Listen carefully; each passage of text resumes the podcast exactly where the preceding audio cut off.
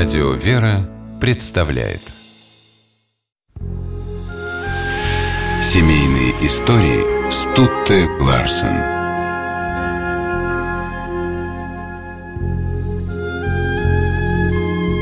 Послереволюционные десятилетия в России стали годами испытаний для тех, кто сохранял веру в Бога. Людей преследовали, обрекая на горе и страдания. Семья священника Петра Белавского и его жены, матушки Ксении, выжила чудом, которое сама Ксения Васильевна определяла 3 словами – «великой помощью Божьей». Петр Белавский – потомственный священник родом из села Тайцы, что недалеко от Петербурга. Петр учился в духовной академии и не отказался от мечты стать священнослужителем даже после революции. Когда пришло время принять сан, Петру не хватало только одного – супруги, поскольку для рукоположения в священники кандидат должен состоять в браке. Он долго не мог найти невесту, но в 20-м году в доме Белавских появилась Ксения Бондарева. Ее заболевшему брату было необходимо козье молоко. За ним девушка и приехала к Белавским, которые держали козу. Как потом шутили в семье, Петр и Ксения оказались родственниками по козе. Ксения, дочь священника, мечтала стать монахиней. Но, встретив Белавского, девушка изменила свои планы. Ксения знала о гонениях на служителей церкви, но без страха пошла под венец, сознательно вступив на дорогу испытаний, которые ждали супругу будущего священнослужителя. В 1921 году Петр принял сан священника и стал настоятелем церкви в Тайцах. У Белавских родились 2 дочери. Двери их дома всегда были открыты для людей, а на 2-м этаже постоянно жили гости, в том числе и те, за кем следили власти. Под подозрение попал и сам отец Петр. В 1929 году его арестовали. Поскольку Белавский не подписывал никаких признаний, однажды на допрос вызвали Ксению Васильевну. Допрос обернулся для нее арестом на 2 месяца. Но ни угрозы, ни уговоры, что правдивые показания жены облегчат участь мужа, не помогали. Матушка Ксения молчала. Ее отпустили домой. Ксении Васильевне тогда было всего 30 лет. Ей советовали развестись с супругом.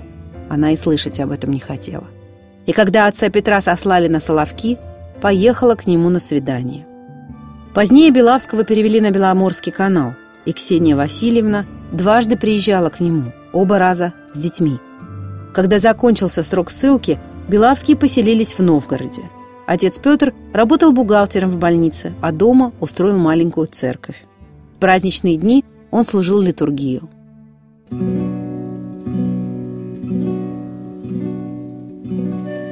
Весной 1941-го Белавские решили перебраться в Ленинград, поближе к старшей дочери, которая уже училась в университете.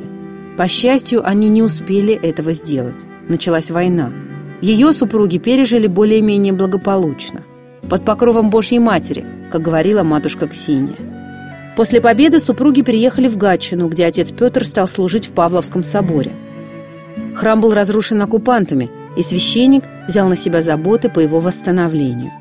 Матушка Ксения помогала мужу во всем.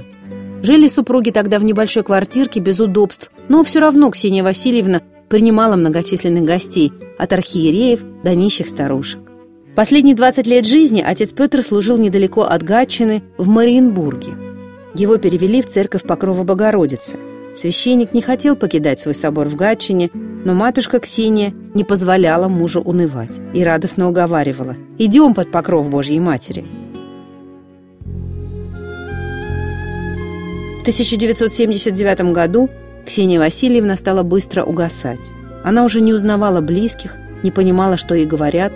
И все же отец Петр успел сказать супруге самые важные слова: «Единственная, верная моя, всегда, во всем». А она сумела их услышать. После смерти жены отец Петр много болел и умер в 1983 году. Его похоронили рядом с матушкой Ксенией у Покровского храма. Так что и вечный покой супруги тоже обрели под покровом Божьей Матери. Семейные истории.